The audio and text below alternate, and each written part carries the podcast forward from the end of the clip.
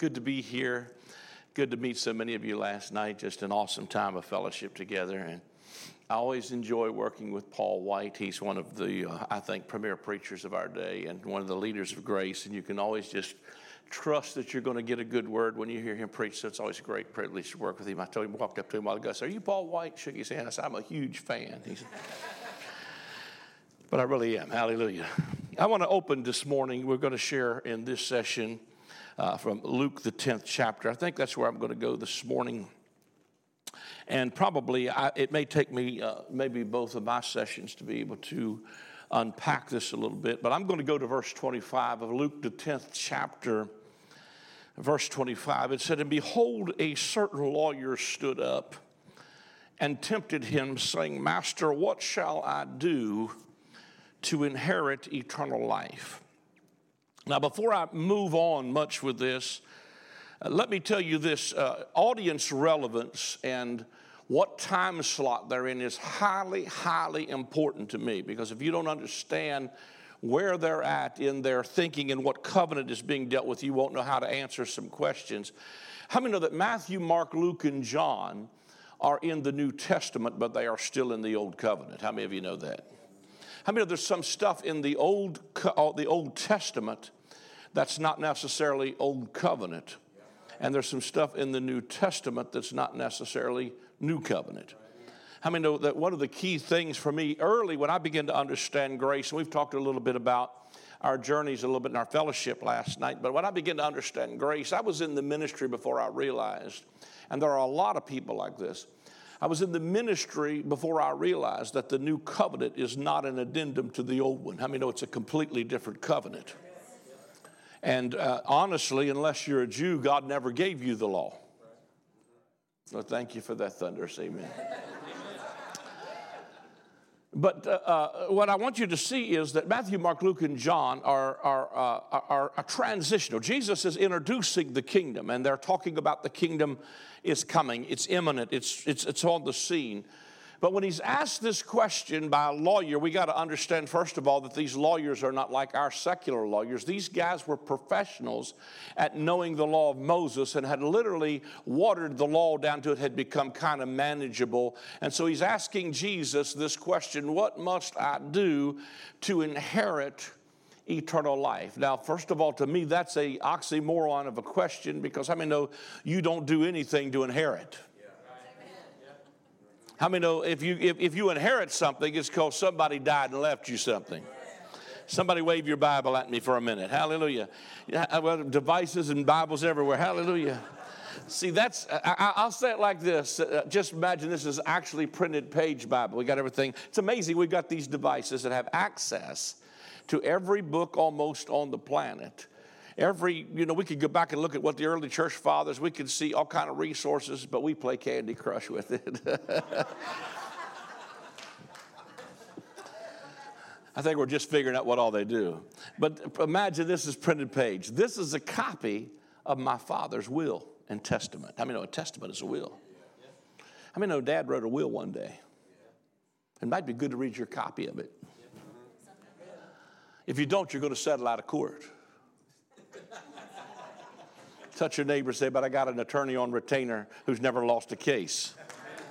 Jesus Christ, the righteous, who, come on, hallelujah, who has never lost, he ever lives to litigate, make intercession, hallelujah. But he wrote a will, and, and then, you know, he had a son, and the son was such an incredible businessman that the father got richer. And dad had so much fun with his first son, he said, I think I must go bring many sons into glory. So he rewrote a new will and included us in the will. Now, that's powerful in itself. But the writer of the book of Hebrews said, without the death of the testator, the will is not effective. So he wrapped himself in human flesh and came and died so I could get what's in the will. And that's pretty good. But he got back up from the dead to be the administrator of his own will to make sure we get what he said we could have. And how many know one of the things we are is we're heirs together of the grace of life. And because of the abundance of grace and the gift of righteousness, we can reign in life by one Christ Jesus. And so, uh, you know, when he's asking him this question, what must I do? Many places that Jesus would be asked this question, he would simply say to him, he'd, he'd go down through, if you want to know what you got to do, Here's the rules. In other words, if you want to earn this, this is what you got to do. And how many of this lawyer went down through there, you know, and, and several places where they would come and ask him that, but they would always, somewhere towards the end of that, they would say, Yet thou lackest one thing. Because how many know under the law, you're always coming up short. I tell people, see, I was raised in classical Pentecost under what I call terrorist preachers. They were the guys who would get up every Sunday morning and invite you to a last day barbecue, and you were what was on it.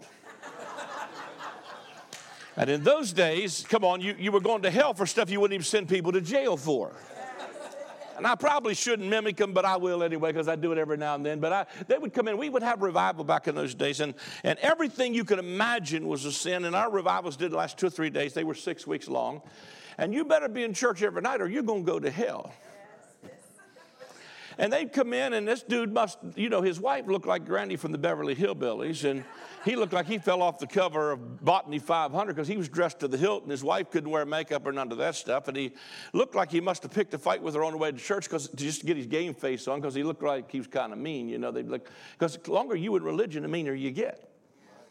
And then he'd rear back and he had, usually had suspenders on. He'd pull his pants about midway up his chest, his glasses down on his nose, and he'd say, You want me to name sin? you got a hack when you do that. I'm going to name it this morning. Some of you women came in here with makeup on your Jezebel face. You got head levelers on your head and a television set up in your living room devil's horns on your roof. You want God. You got to stretch God out on one side and the world on the other, and you want to compromise. And he'd shake his jaws when he say compromise. And so I got saved every Sunday.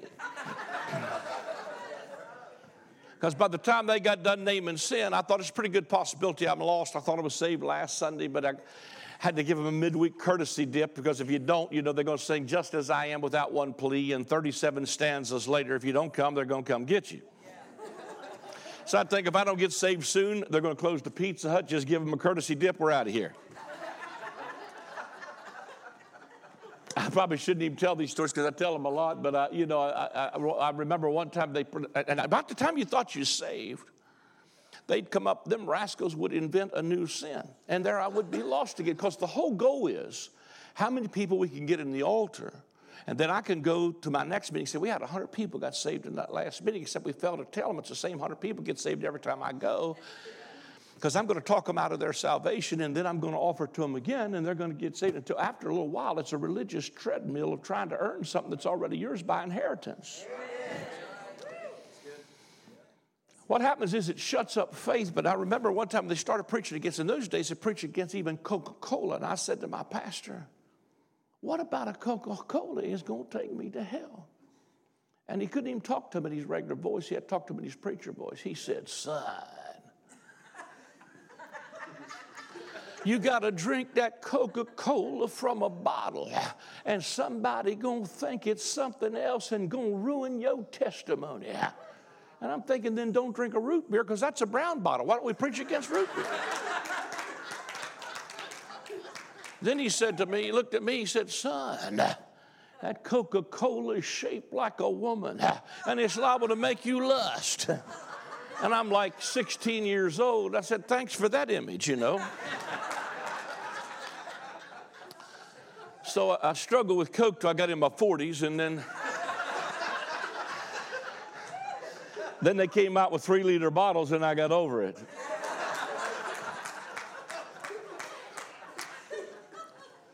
But the side effects of religion have robbed a lot of people. And so after a while, it shuts up faith, and you finally think, I know I'm going to hell, you know, and so if I'm going to go to hell, at least I'm going to enjoy the ride. And so I walked away from what I thought was God, really never left, He never left me, because God's a stalker. How many of you know that? He's like Forrest Gump. He'll take you back when all you got's one dying breath because stupid is what stupid does. But it, I mean, he still loves you. It just stalks you. He will be there while you're laying in the ditch saying, Are you done yet? I still love you. I can't stop loving you. Hallelujah. Hallelujah. I am not mad at you. I am mad about you. I won't live without you. I refuse to live without you. Hallelujah. I would leave the splendors of heaven. I think it's amazing that the first Adam, I could see the moment he begins to take, uh, uh, uh you know, uh, the woman had fallen. The scripture said that the man was not deceived. It was the woman that was deceived as he reached, and I know it wasn't a literal apple, but stay with me here just a moment. Ready, got ready to eat from the tree of the knowledge of good and evil. I could see God look over at Michael and Gabriel and say, He's going to leave us he's going to leave us. Just let me have a little poetic liberty here this morning. Michael probably looked at Gabriel or looked at God and said, How do you know he's going to leave us? God said it's because it's what I would do. I would leave heaven myself and go get my bride. The problem is the first Adam did it out of rebellion, and the last Adam did it out of obedience. Left the splendors of heaven and came to get his bride. Hallelujah. That's how much he loves us. He did it out of obedience. Hallelujah. And, and let, me just, let me just come back here and not chase too many rabbits here this morning. But when I think about this, let me just stretch you just a little bit. He said, What must I do to inherit eternal life? And uh, you know, I, I, I, came across this, this translation. Somebody read from a translation in passing. And because I know a little bit of the Greek stuff, I know that this word eternal is the Greek word aeonian or uh, it, it, is, it is a word that has to do with an age or uh, aeonian, the life of the age. Now, let me just say this to you. Let me preface what I'm about to say by saying this. Say this with me. He believes, he believes. Eternal, life eternal life includes, includes going to heaven when you die. But it's much more than that. See, I don't know if we realize that eternal life is not just a trip to heaven one day. But in the mind of the first century Jew standing here, it was like just talking about heaven, it was the life of the coming age. Now, see, that to me is a real shift in my thinking. It includes going to heaven, but Jesus defined eternal life like this. He said, This is life aeonian, or the life of the coming age, that you would know God the Father and the Son. In other words, life the life of the coming age to the mind of this first century Jewish lawyer is living life, or what Jesus would define it is, living life in the context of sonship. That the age that was coming was not going to be about being a slave or a servant, because under the old covenant, you're a slave and a servant, but in the new covenant, you're a son. And if you're a son, then you're an heir. Hallelujah. And so the reality of it is, is he's talking to him something above this slave mentality of being a servant. And I mean, that's the stuff a lot of times we've been preached to, even in the American churches. We are servants of God. And, and, and while I believe we serve, we are not servants, slaves trying to be sons. We are sons who serve. Hallelujah.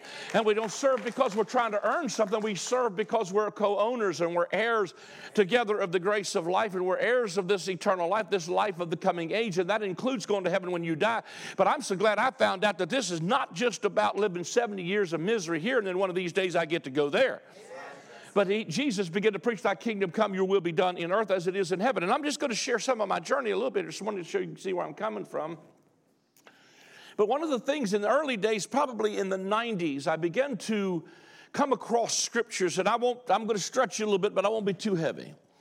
Hebrews 1 1 was a real powerful scripture to me. He said, God, who at sundry times in times past and in divers manners spoke to us in, through, and by the Son, hath, say hath. Touch your neighbor, tell him that's past tense. He hath in these last days spoken to us by the Son. So he's making a comparison that God, who at sundry time and times past spoke to us in through by the Old Testament prophets, is speaking now in the person of a Son. But the thing that caught my attention is whatever your paradigm is, you, you, you, grab scriptures or we read over them with a lot of times preconceived ideas. And how many have understood since grace came on the scene, the scriptures become brand new? Pieces start to fit together. Stuff actually starts to make sense in context. And so when I saw this thing about God hath in these last days, immediately whatever you think about last days is your mind's going to go, well, God's talking about us, but he wasn't writing to us. That book was written to Hebrews. How do I know that? It's the title of the book.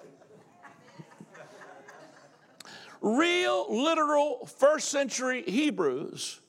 And whoever wrote this, I think it was Paul, or at least influenced by the Apostle Paul, says, God has in these last days spoke to us by the Son. So Paul thought he was living in the last days of something. Is that, is that, is that comfortable enough so far? Now, if Paul was the only one that would say something like that, I would say, well, maybe he was beat a lot, let down over walls and baskets, spent a lot of time in Roman jails. He was snake bit, beaten, you know, uh, all the stuff he went through. Maybe they just beat him silly until he couldn't really think clear, so he just thought he was living in the last days. And that's what many scholars tell us is they, they well, these guys believed they were living in the last days because everybody believes they have to be living in the last days. I said, well, what else did they believe then that they were wrong about? I mean, if you're going to get on that, it's a pretty slippery slope. And so, if he were the only apostolic witness that would say something like that, then I'd say, well, it's probably mistranslation or what have you. But then the Apostle Peter stands up, Acts chapter 2, the Holy Ghost just fell. They're standing there talking in tongues and hookah shine and having a great old Pentecostal time. And Pete stands up, he said, This is that which was spoken by the prophet Joel that in the last days. He didn't say, This is what will happen when Pensacola has a revival. He said, This is that. This is the fulfillment of the prophetic word of Joel that in the last days, that was 2,000 years ago, that Peter also said something about the last days. And then the Apostle John stands up in one of his epistles. He said, Little children, we know, we don't think it is, we know that it is the last time because Antichrist is already on the scene. And I like to say this that was before Osama, Obama, Chelsea's mama, or the last Trump.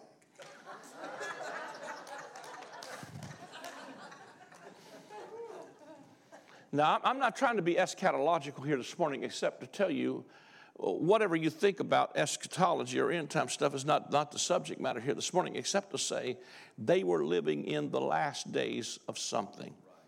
And what really puts me over the edge to begin to see grace in the kingdom is when I discovered. It was the last days, not of a cosmic collapse, it was the last days of a covenant or a covenantal era.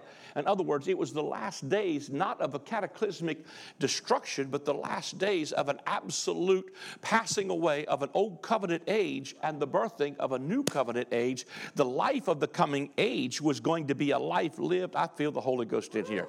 Life lived in the context of sonship, where now the governor is not, come on, rules on rocks, but the Holy Spirit.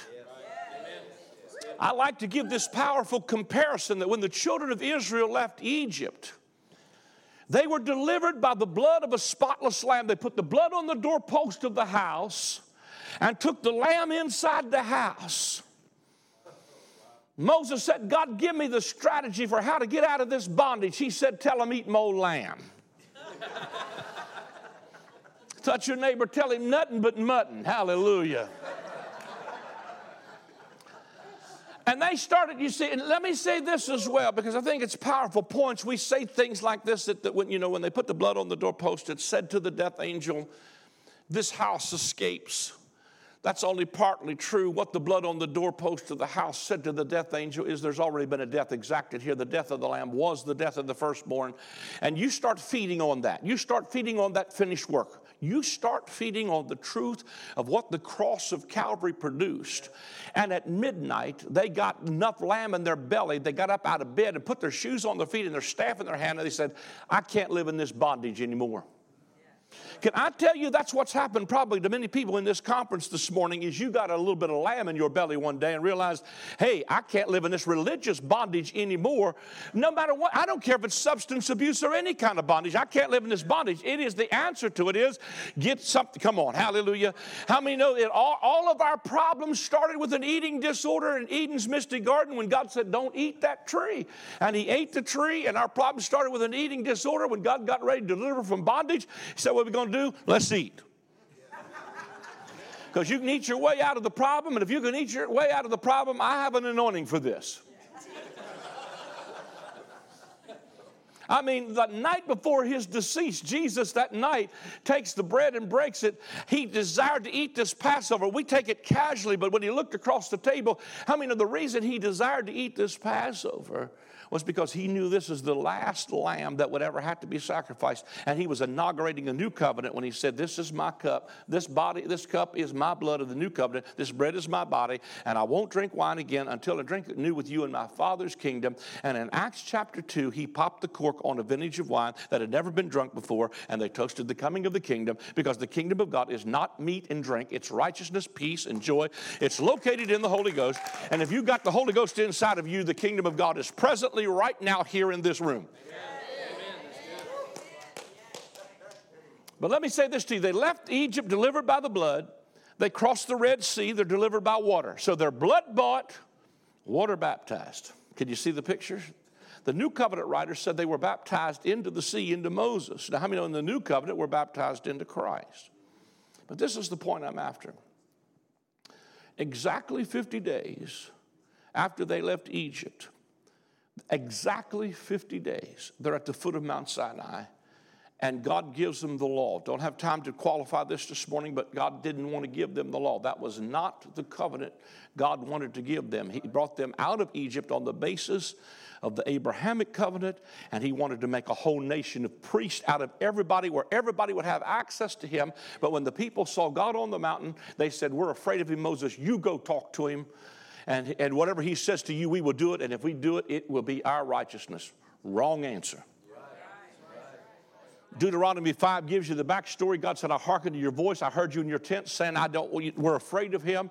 And God was so serious about having a relationship. But how many know when you forfeit a personal relationship with God as a nation of priests, when you forfeit a personal relationship with God, you have to have a mediator system. So God sent Aaron up his son, up the mountain, and let's give them some rules. Because if you don't have a relationship, you got to have rules. And the less relationship you have, the rule rules you have to have. See, I really believe Galatians 3, God said the law was added because of a transgression. I don't think it was just Adam's transgression. I think it was they transgressed the Abrahamic covenant that only required that you believe. Hallelujah. Don't have time to qualify a lot of that. That's not my subject matter this morning. But here's what I'm at. And the Bible said that that law was only added as an addendum until, say until, the seed should come to whom the promise was made. So the last days of that covenant had come to the end because the seed to whom the promise was made had now showed up on the scene. And guess what he wanted to do? Restore you back to personal relationship with God as a nation of priests. And Peter grabbed a hold of that and he said, You're a chosen generation, you're a royal, where everybody has access to God.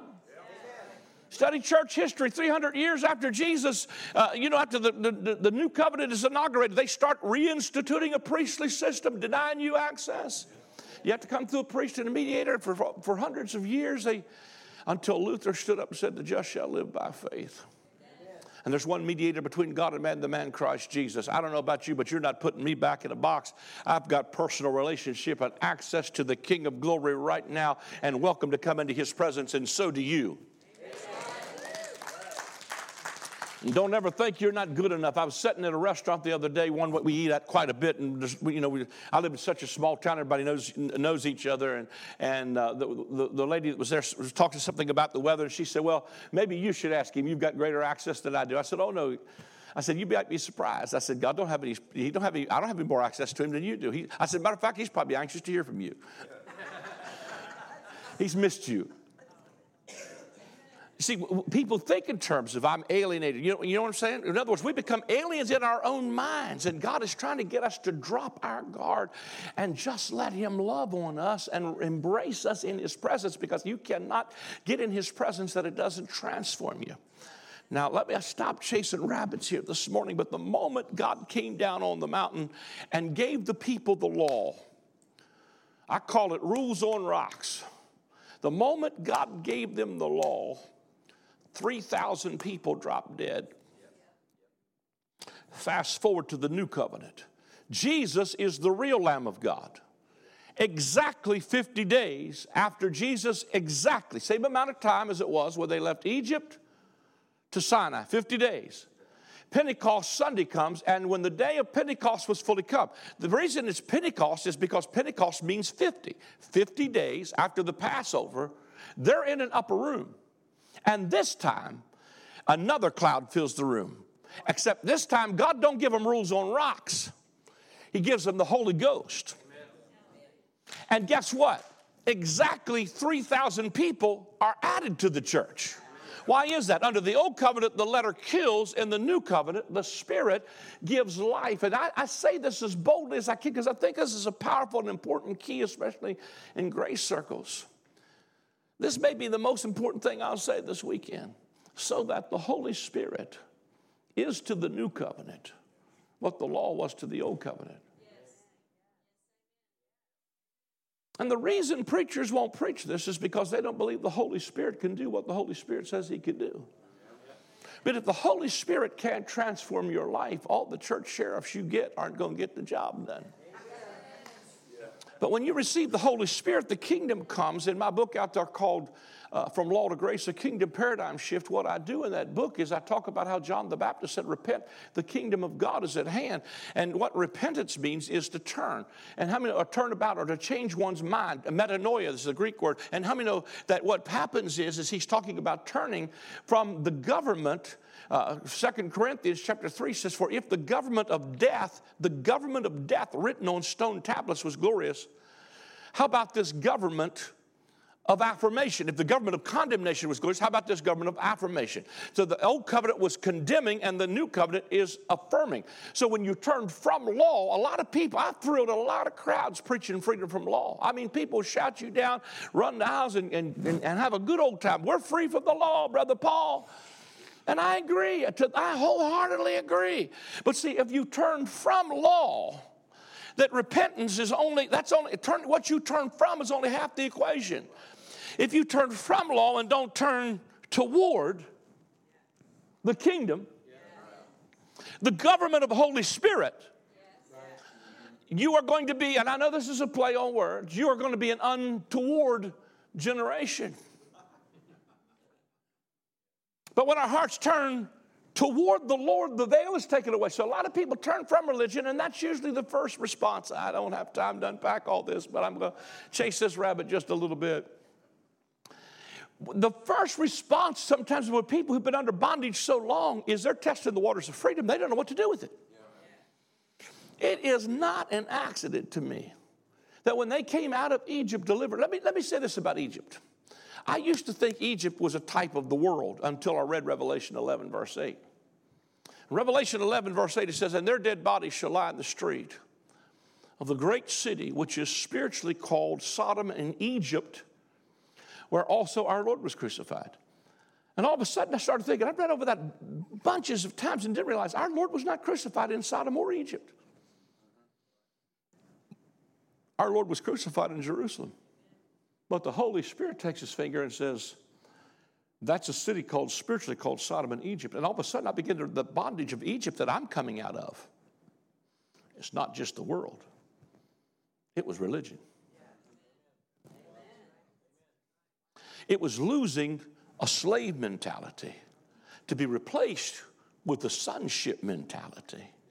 Where now I'm not governed by rules on rocks, but I've learned how to hear the Holy Spirit inside of me. Are you hearing where I'm coming from? Because they that are led by the Spirit, contrast that, not led by rules, led by the Spirit are sons.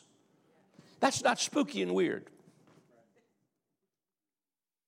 We, we, listen, I believe the Holy Spirit. Come on, we, we, know the, we know the Holy Spirit. You might try to override it. A lot of times, I mean, my pastor, uh, young people, or people in general come to her and they'll say, Well, is it all right if I do this? And, and she always says to them, Well, it's all right with me if you can get past the Holy Ghost. Good answer. How many know the Holy Spirit can lead you to all kinds of stuff?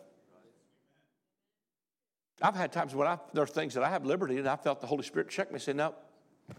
And thank, thankful that later I listened to that because it might have been offensive to somebody else. Because I know we need to get this out of selfie mode where everything's about my freedom, my this, my that, my that, and the other thing, and realize it's, I'm not just living for myself, I'm living for some other people too. You know, when Paul wrote uh, uh, to, the, the, to the, the Gentiles he was preaching to, it says, don't, you know, uh, the only thing we're requiring is that you uh, abstain from meat offered to idols and for fornication, which we were willing to do. But the reason he wrote them about the things offered to idols was because they were Gentile believers and they knew that it would be offensive to the Jewish people who just came out from underneath of if you eat anything that's got blood in it. But Paul came back later and said, Listen, I know it's not offensive in the sense that it's not a God at all, but the reality of it is it may offend some people's conscience, and you've got to get this thing out of selfie mode where you're not just worried about my freedom and my personal space. Is that, is that okay? And so I felt the Holy Spirit check me and stuff like that before and, and, and, and just say, no, no. But I wanted to say to you that, that, what he was talking about here, the bondage he was leading them out of, was a, was a religious bondage. And so uh, the inheritance that they were coming into in the New Testament, the inheritance of the promised land, is not a piece of real estate.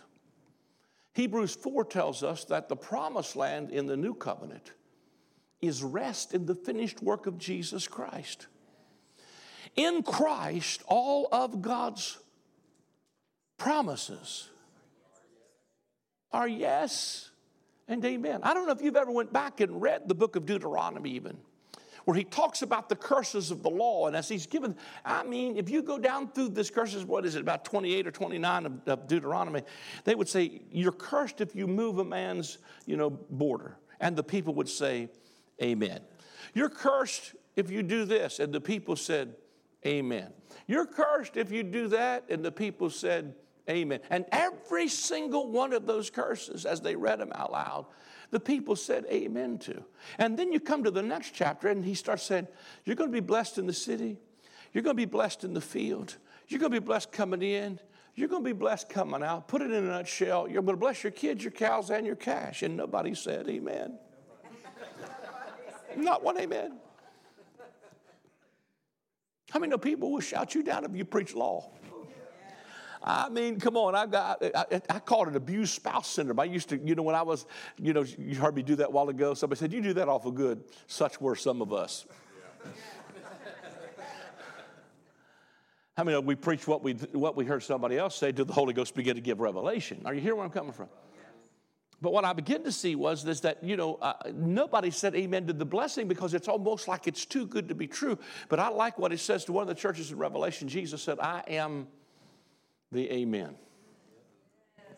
I am the faithful and true witness, and I am the beginning of the creation of God. In other words, I'm the final amen to the curse, but I'm also the amen to the blessing. So in Christ, all of God's promises are yes and amen. See there, somebody said amen here. Amen. You know, if you read the, Malachi chapter 4, the last verse, I'll come and smite the earth with the curse. Last few words of Revelation. grace and peace be multiplied to you. Amen. Amen. Old Testament ends with the curse, New Testament ends with grace. And somebody finally said, Amen. amen. Because it's so be it. I want it in my life. I want, listen, i tell you what, what a journey this has been as I began to find the freedom of the life of this coming age, it was such a powerful thing to me because it starts to give you back your life. The real gospel will give you back your life. Now, I'm not getting far, but I want, I want to get this at least done. We'll pick up some other things a little bit later on. Go back with me uh, into Luke 10. We just kind of got sidetracked there. Not really. That's where we wanted to go. There we go.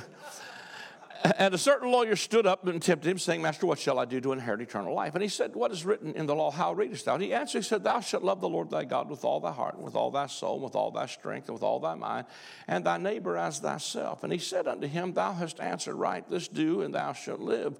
But he, willing to justify himself, said unto Jesus, Who is my neighbor? So when you're under law, you got to find the legal loopholes. Either that or you've got to find somebody worse shape than you are, keeps the heat off of you. You uncover somebody else's sin, they ain't watching you. Help me, Lord. Hallelujah. Jesus answering said, A certain man went down from Jerusalem to Jericho and fell among thieves, which stripped him of his raiment and wounded him, and departed, leaving him half dead. And by chance there came down a certain priest that way, and when he saw him, he passed by on the other side. Likewise, a Levite, when he was at the place, came and looked on him and passed by on the other side. But a certain Samaritan, as he journeyed, came where he was, and when he saw him, he had compassion on him, and went and bound up his wounds pouring in oil and wine, and set him on his own beast, and brought him to Pure Grace in Mobile, Alabama, and took care of him And on the morrow, when he departed, he took out two pence and gave them to the host and said unto him, Take care of him, and whatever you spend more when I come again, I will repay thee. Now, which of these three thinkest thou was neighbor unto him that fell among the thieves? The, the whole message here is first of all, whatever cost to make you better, he's paid the price for. Because, see, I don't believe grace leaves you in the condition you're in. I believe grace is also a teacher. The grace of God teaches us. Titus said to deny ungodliness. Grace is a teacher. Grace empowers. It's unmerited, unearned, undeserved favor, but it's also grace works in my life. I've had more real, honest to goodness transformation in the climate of freedom than any other. And you know, I mean, we learn how to fake it on the other stuff. I heard a guy preach a message one time fake it till you make it. I thought, well, boy, that's pitiful. Because that's exactly what we were doing. We were learning how to put the mask on and justify ourselves and find the legal loopholes in the law. But the truth of it is, is the law is designed to bring you to the end of yourself and realize I need a savior. I can't do this on my own. I will say this because I, started to say it a while ago. When the children of Israel came out of Egypt, again, once they came out of Egypt after 400 and some years in bondage, they've been under bondage for years. This started to concern me in the early days when I started preaching grace. I started seeing stuff happen because the, if you've been in bondage your whole life, you don't know how to handle freedom. So people start testing the waters of freedom to see how much freedom do I really have. It is not an accident that in the book of Exodus, one of their first stops is they stopped at the wilderness of sin. The wilderness of sin. That's not an accident because they're going to test the waters of freedom. I'm free, I'm free, I'm Facebook free. You know what that is? That's, I mean, I'm like, just because you can don't mean you should. And if you do, don't post it on Facebook. Because Facebook has never opened the eyes of the blind or made the lame to, lame to walk, but it sure has enabled the dumb to speak.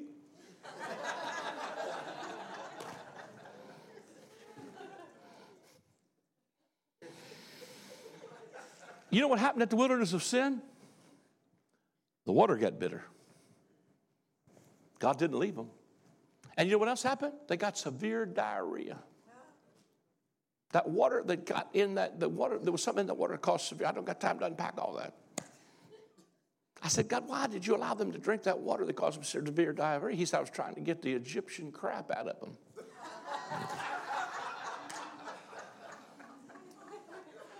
The Greek word for that scabola. I'm the only preacher you know of that's got knows the Greek word for. Are we okay? Touch your neighbor, tell him scabola happens.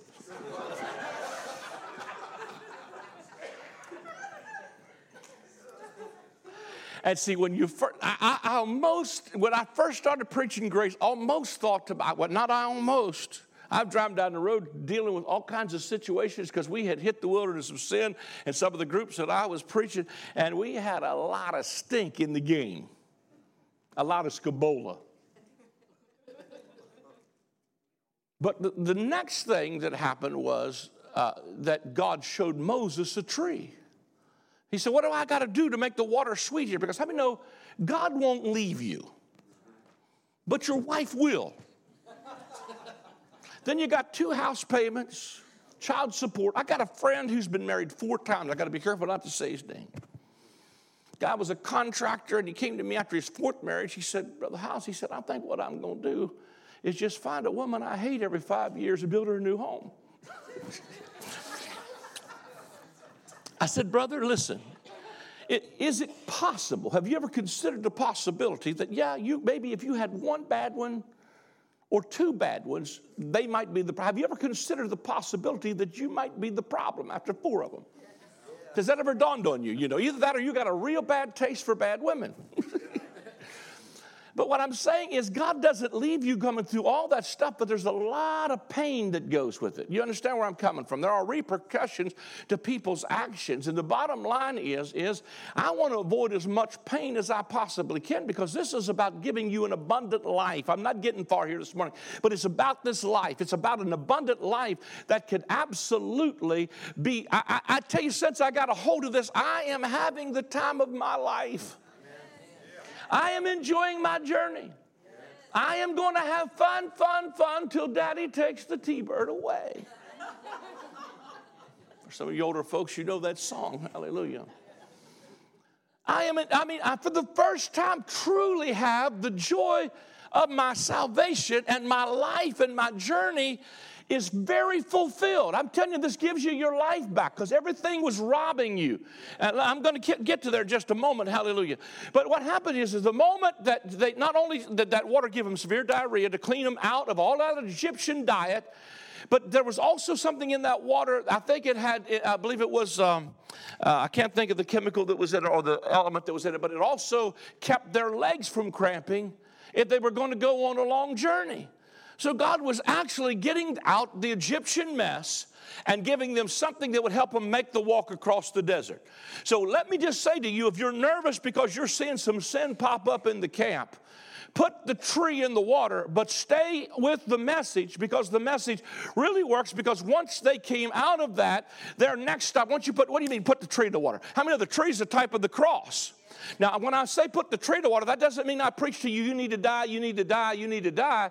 And what it means is you need to preach, you were crucified with Christ. That was your death. This is not who you are. This is who you are because of what that did. And you keep on feeding them a steady diet of the finished work of Jesus Christ. And what will happen is one morning they'll throw their feet out of bed in the morning and say, How can we who are dead to sin live any longer in it? So I, I to hear the Lord say, put a tree in it. I began to preach that and begin to stabilize a lot of the folks that were following our, our ministry. And this is not an accident. But after they left the wilderness of sin, next stop was Rephidim, which means rest. because once you get a hold of this, it's going to bring you into an incredible rest. Now, let me work this just a little bit more here because, and then I'll pick up some of the latter part of it. This guy fell among thieves. Can you pull up for me John 10? Is that possible? John 10, the King James Version, John, or can you or not? If not, I'll pull it up. Okay. In John 10, I'm going to go there and read this. This guy fell among thieves who left him bleeding and dying. I could quote it for you, but most of you probably already know it. Verily I say unto you, verily, verily I say unto you, he that entereth not by the door into the sheepfold, but climbeth up some other way. Say that with me. Some other way. Say it again. Some other way. Say it again. Some other way. The same is a thief and a robber. Hallelujah. Now, I, I just finished filming 28 uh, TV programs on the seven times Jesus said, I am. In full credit, I got a lot of inspiration from Paul White. He's got a phenomenal teaching on the book of John and he made a statement in passing and it exploded in my spirit and i did 28 programs on. That's why i like getting around. People got something to say because i like to feed too. We probably spun it a little different in our teachings but nevertheless this is one of the i ams he says, He that climbeth up, uh, uh entereth by the door into the sheepfold, but climbs up somewhat the same as a thief and a robber. But he that entereth in by the door is the shepherd of the sheep. To him the porter openeth. Now I'm going to skip down because I don't want to take time to uh, deal with all these scriptures. But verse number, verse number uh, nine. I am the door by me. If any man enter in, he shall be saved and shall go in and out and find pasture. The thief cometh not, but for to steal and to kill and to destroy. I am come that they might have, this is why we call our TV program, that they might have life. That's what our TV program is called, that you might have life. I am come that they might have life and that they might have it more abundantly. Now, John 10, the thief cometh not but for to kill, steal, and destroy. Everybody I've ever been around says, Boy, the devil will come to steal, kill, and destroy, except here's the deal the devil's never mentioned in John 10.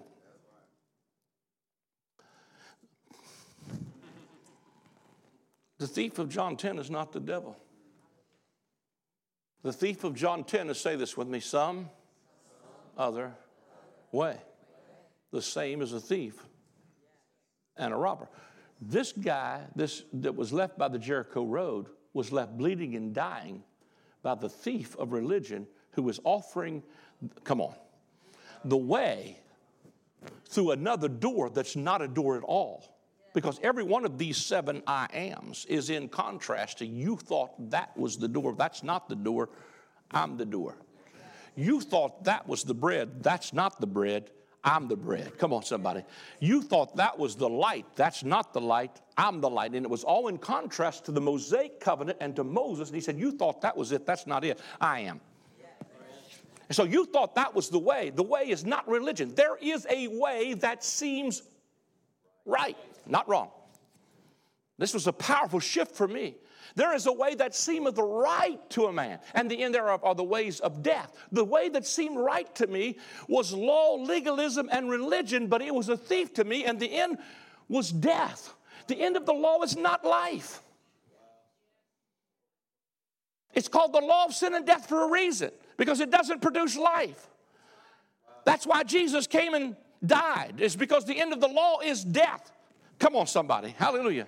So that his death satisfied all the demands, hallelujah, that the law could make on you, that when he got back up from the dead, you he was delivered for your offenses, but he was raised for your justification. And the fact that he got up tells me you've been justified, not on the basis of how good you are, but on the basis of how good he is. So the thieves of John 10 are when you think there's some other way and the other way. I kind of I started thinking about this whole, even just a few verses prior to this, in the chapter prior to that. Strive to enter into straight gate. Straight is the gate, narrow is the way that leads not to heaven, it leads to life. See, we got to read what he's really saying here. A lot of times we read stuff into the text that's not there. We, we think the gospel's about getting from here to there, and it's really about getting what's happening there to operate here. Amen. And we start reading about the kingdom, it's not talking about other world stuff, it's talking about this world stuff. Hallelujah. Oh, that's good stuff to me. It's about the kingdom. God, kingdom come, your will be done in the earth as it is in heaven. Hallelujah. To bring you back to this relationship, an abundant life where you're living life out of a relationship with God, literally in a garden, if you will.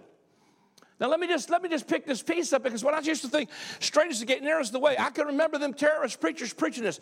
Straight is the gate, narrow is the way, and most of you gonna bust hell wide open. Broad is the way. You know, I could see myself taking an ST plunge in the lake of fire.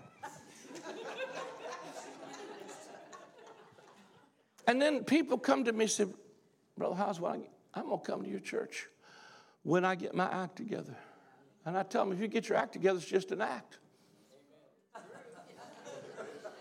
God's not interested in actors, He's interested in authentic, real people.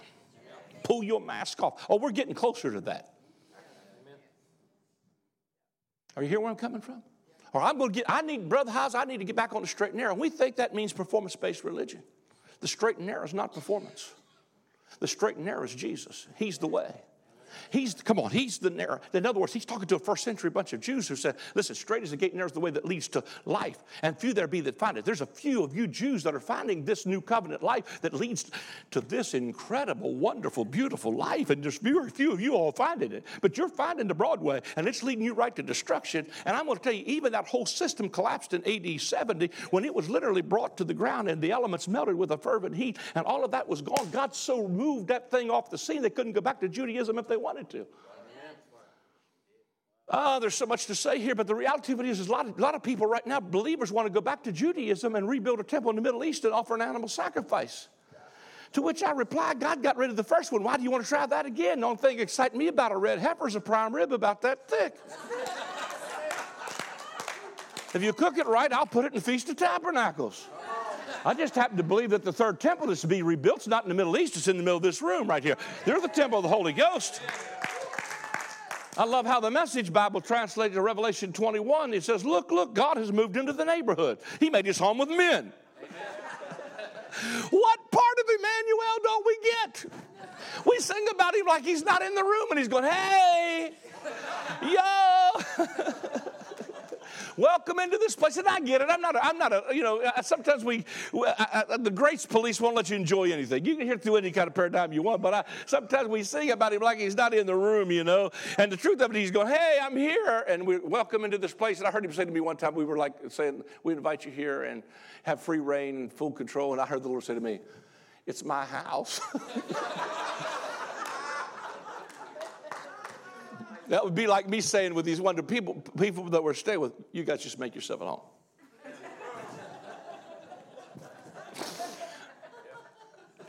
You're welcome to have free rein. It's my house. I mean, that's, that's how I see it. I mean, see, listen, we got to move away from this. He's somewhere distant. We want to keep a God who lives in a 10 by 10 most holy place somewhere out in space somewhere that shows up every now and then when we need a lucky rabbit's foot. But the truth of it is, is he lives and resides inside of us. God has moved into the neighborhood. Touch your neighbor, say property values just went up. Because when God moves in the neighborhood, he starts a major renovation program. I'm going to try to close with this thought, but the straight and narrow is not performance, it's Jesus. The door is Jesus. Everything else will leave you bleeding and dying and half naked, and a religious system will cross the street on the other side to avoid you because they don't have it. They can point out your problem. Because, listen, law can point out your problem, but it has no antidote for your remedy. Somebody said, Y'all preaching greasy grace, giving people a license to sin, to which I reply, Grace is not a license to sin, it is the antidote for it. For where sin abounds, that's where grace will super, hooper, hyper. If you got hyper sin, you need hyper grace. Oh, I feel like shouting here a little bit now. Hallelujah. I love this stuff, hallelujah, because it will pick you up, find you bleeding and dying by religion. It'll bring you to a place like pure grace and in where they know you can get some help. And Jesus says, whatever it costs to make you better, whatever it cost, I've paid the price whatever, and they begin to pour in oil and wine, and oil and wine are stuff from Zion. And Zion in Hebrews 12 is the new covenant. You have not come to blackness and darkness. You did not come to fear and trembling. You did not come to a God who says, stay away. You didn't come to a God who said, if you touch the mountain, you'll be thrust through the dark. You've come to Mount Zion. That's the new covenant and there's oil and wine in Zion, and I believe we are in the midst of one of the greatest Reformation since Luther.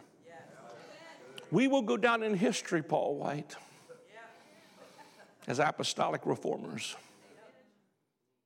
I know that just as sure as I'm standing here.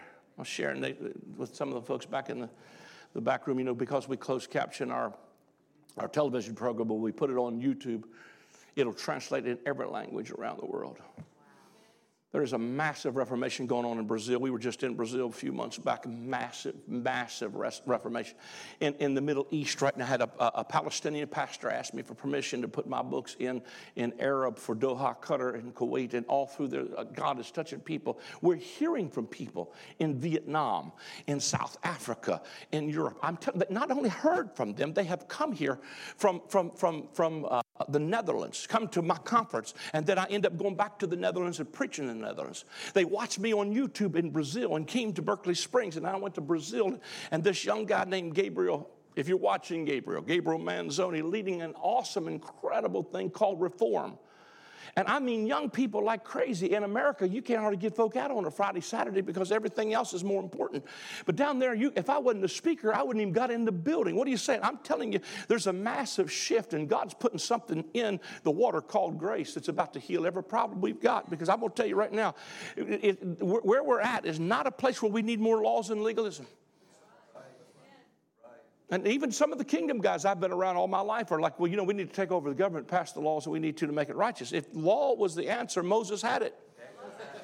You can't legislate righteousness. This has to be a heart issue this time. And when the church had the power to wield the sword, it was all kind of inquisitions and people died and were killed because of religion. I don't want that. I want a climate of freedom and let the Holy Ghost do the work because the government of heaven doesn't come from the White House, it comes in your house. And you can't change the White House, but you can change your house what happens in your house? And he says, When I come, if there's anything else, I will, re, I will come and, and, and repay. I, am going to pick up some stuff tonight, or my next session, whatever that is. But I, but I want to close by saying that the question was, Who is my neighbor? And the bottom line is, the neighbor was actually the Samaritan, it was Jesus. Now, I said that I hope, that I hope you don't get mad about this. This is a tough one here because I had a woman jump up in Texas and grab her chest and walk out on me. She, was, she, was so, she thought I blasphemed the Holy Ghost. A Samaritan is somebody who's half Jewish and half something else.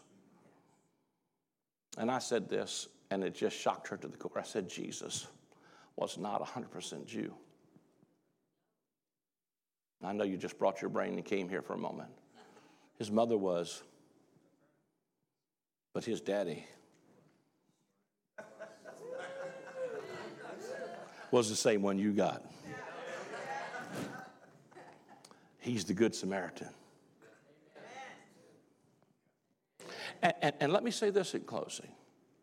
What he did was just up the equivalent of love the Lord your God with all your heart to making the next one just as important love your neighbor like you love yourself. In other words, you've got this concept of a God who lives over here, and you can come to these nice isolated buildings and, and, and, and love God, but this is about a love for your neighbor because the same love you have for your neighbor is how you love God. And that's not a work, that's something the Holy Spirit has to work inside of you. But what shifts everything, you know what's amazing to me is how this has even shifted my attitude towards other people. That uh, I pretended like I accepted them. But this really lets you let your guard down and say, He receives you like you are. If you don't change, somebody said to me one time, said, Can I go to heaven if I smoke? I said, I think you can go to heaven faster if you smoke.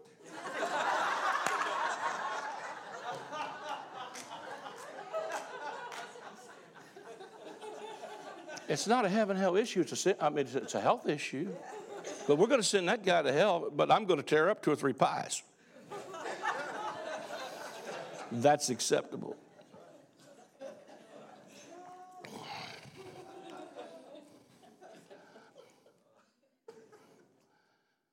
But I also believe that the Holy Spirit has the power in the climate of freedom to really work in our lives to bring change. My brother works right now with a, a uh, group called Life for Drugs. This opioid addiction is a national nightmare. And people that come into that are looking for help. We're not just looking, I don't know how you are, but there's some stuff in my life still that I'm trusting Him for. Because I realized a long time it's not my might or my power, but it is the Spirit of the Lord that really brings change. And in that climate of freedom and space, God will transform lives. You've been gracious this morning. God bless you.